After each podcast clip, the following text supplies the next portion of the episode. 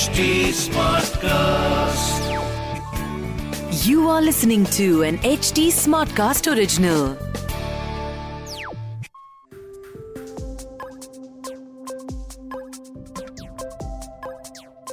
मेरी खुशी का रीजन ये है कि क्रिप्टो करेंट के लिसनर्स से मुझे काफ़ी अच्छे क्वेश्चंस आए हैं और ये सारे क्वेश्चंस में इंटरेस्टिंगली एक कॉमन पैटर्न है ये सारे क्वेश्चंस इन वन वे और फॉर्म ये पूछ रहे हैं कि हम करंट बेयर मार्केट में कैसे आइडेंटिफाई करें अपनी सिचुएशन को, उसे कैसे एनालाइज करें और कैसे प्रिपेयर करें अगले बुल मार्केट के लिए?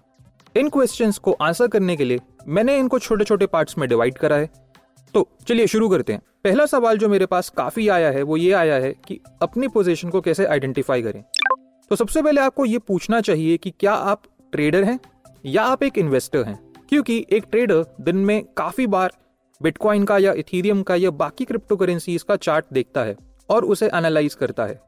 एक ट्रेडर ऐसा इसलिए करता है क्योंकि उसका काम ही यही है कि वो डे टू डे ट्रेडिंग से अपना पैसा कमा सके और घर चला सके।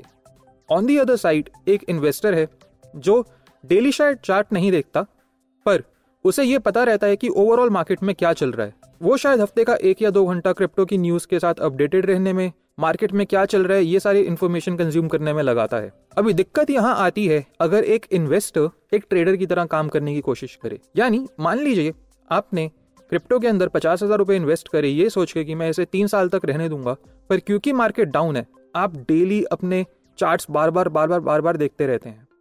इससे होगा ये कि आप एक ट्रेडर की तरह एक्ट करेंगे, जो हमें नहीं चाहिए। तो सबसे पहले आपको फिगर आउट करना चाहिए, आपकी current position on the board क्या है। क्या आप एक ट्रेडर हैं या आप एक इन्वेस्टर हैं? दूसरी चीज़, आपका करंट फ्रीक्वेंसी ऑफ़ एक्सपोजर क्या है? फ्रीक्वेंसी ऑफ़ एक्सपोजर के ऊपर हमने पहले भी कई बार बात करी है। फ्रीक्वेंसी ऑफ़ एक्सपोजर का मतलब यह है कि आप कितनी बार दिन में प्राइस एक्शन चेक कर रहे हैं। बिटकॉइन का प्राइस ऊपर गया या नीचे गया?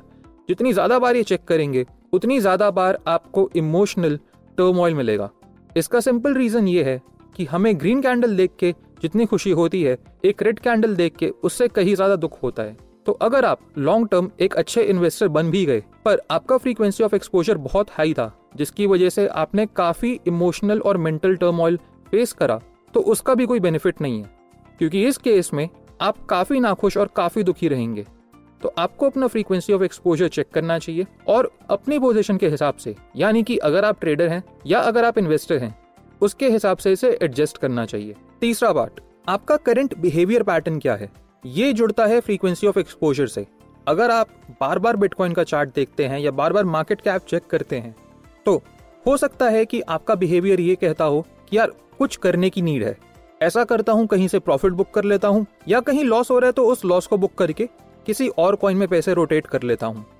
ये जो फीलिंग है, ये जो नीड है कुछ करने की, अगर आपके अंदर भी ये फीलिंग और नीड आ रही है तो आपको उसे आइडेंटिफाई करना चाहिए और उसको कंट्रोल करना चाहिए। क्योंकि आपको ये समझना पड़ेगा ये बिहेवियर पैटर्न ये फीलिंग ऑफ़ डूइंग समथिंग या इस नीड ऑफ़ डूइंग समथिंग का रूट कॉज है फ्रीक्वेंसी ऑफ़ एक्सपोजर अगर आप फ्रीक्वेंसी ऑफ़ एक्सपोजर कम कर देंगे तो गारंटीड आपका बिहेवियर पैटर्न कंट्रोल में आ जाएगा और आपको ये need of doing something feel नहीं होगी. चौथा part where are you allocating your non monetary resources non monetary resources का मतलब ये हुआ, वो रिसोर्सेज जो पैसे के अलावा हैं, यानी time attention energy cognitive bandwidth emotional and mental peace अभी, अगर आप डेली क्रिप्टो की न्यूज़ देखेंगे और आप एक लॉन्ग टर्म इन्वेस्टर हैं तो आपको काफ़ी इनसिक्योरिटी फील होगी। क्योंकि क्रिप्टो मार्केट इतनी बड़ी है, एक ग्लोबल 24/7 ऑनलाइन मार्केट है, जिसमें न्यूज़ लगभग हर कुछ मिनटों में आती रहती है और कुछ न्यूज़ पॉजिटिव होती है, कुछ न्यूज़ नेगेटिव होती है।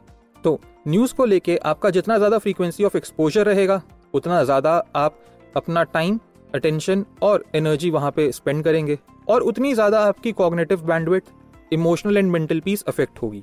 इसी तरीके से अगर आप बार बार चार्ट्स देखेंगे तो आप कहीं ना कहीं अपना टाइम अपनी एनर्जी और बाकी सारे प्रेशियस रिसोर्सेज को वेस्ट करेंगे। हाँ अगर आप ये टाइम यूज़ करते हैं कुछ नया सीखने में क्रिप्टो के बारे में और बेहतर समझने में, या कुछ ऐसा स्किल डेवलप करने में जो लॉन्ग टर्म आपको बेनिफिट दे सकता है तो आप अपने नॉन मॉनिटरी रिसोर्सेज को जुडिशियसली यूज़ कर रहे हैं। मैं पर्सनली दिन के पंद्रह मिनट रखता हूँ सिर्फ़ क्रिप्टो की न्यूज़ को फॉलो करने के लिए और बाकी टाइम स्पेंड करता हूँ क्रिप्टो के बारे में पढ़ने के लिए पॉडकास्ट सुनने के लिए और ब्लॉकचेन टेक्नोलॉजी को और बेहतर समझने के लिए। इस तरीके से मुझे क्रिप्टो मार्केट में क्या सारी रेलेवेंट और अपडेटेड न्यूज़ आ रही है वो भी पता चलता है और साथ के साथ मैं अपने स्किल्स और अपनी नॉलेज को बेटर कर पाता हूँ। पांचवा और आखिरी part what is your investor frame यानी अगर आप एक लॉन्ग टर्म इन्वेस्टर हैं तो आप किस तरीके से एक्ट करना चाहते हैं?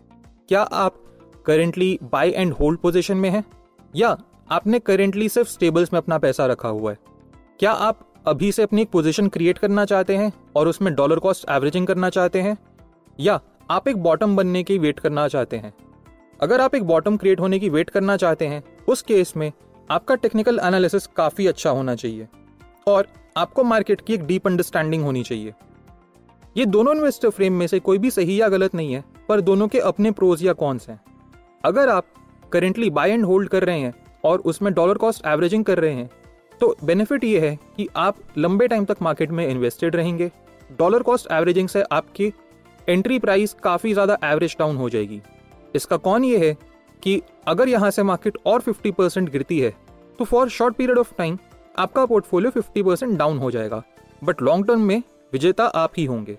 दूसरे टाइप ऑफ़ इन्वेस्टर हैं जो एक बॉटम क्रिएट होने का वेट कर रहे हैं।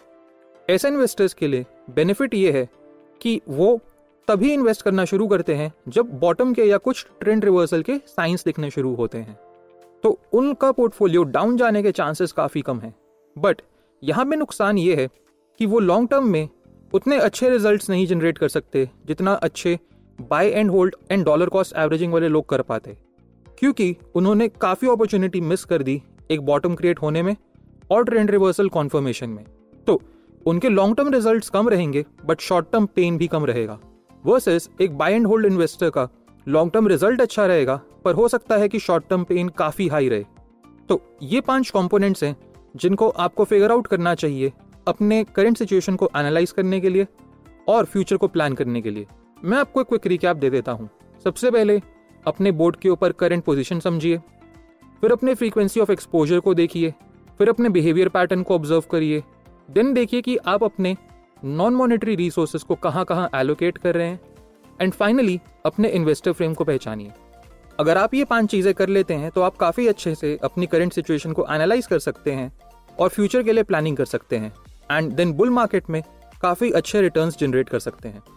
तो ये हो गया हमारा बेयर मार्केट सीरीज़ का कंक्लूजन हमने बेयर मार्केट सीरीज़ में छह एपिसोड्स करे हैं और मैं आपको रिकमेंड करता हूँ कि आप ये सारे एपिसोड्स को कम से कम एक से दो बार और सुनिए और अगर अच्छे लगे तो अपने दोस्तों से भी शेयर करिए।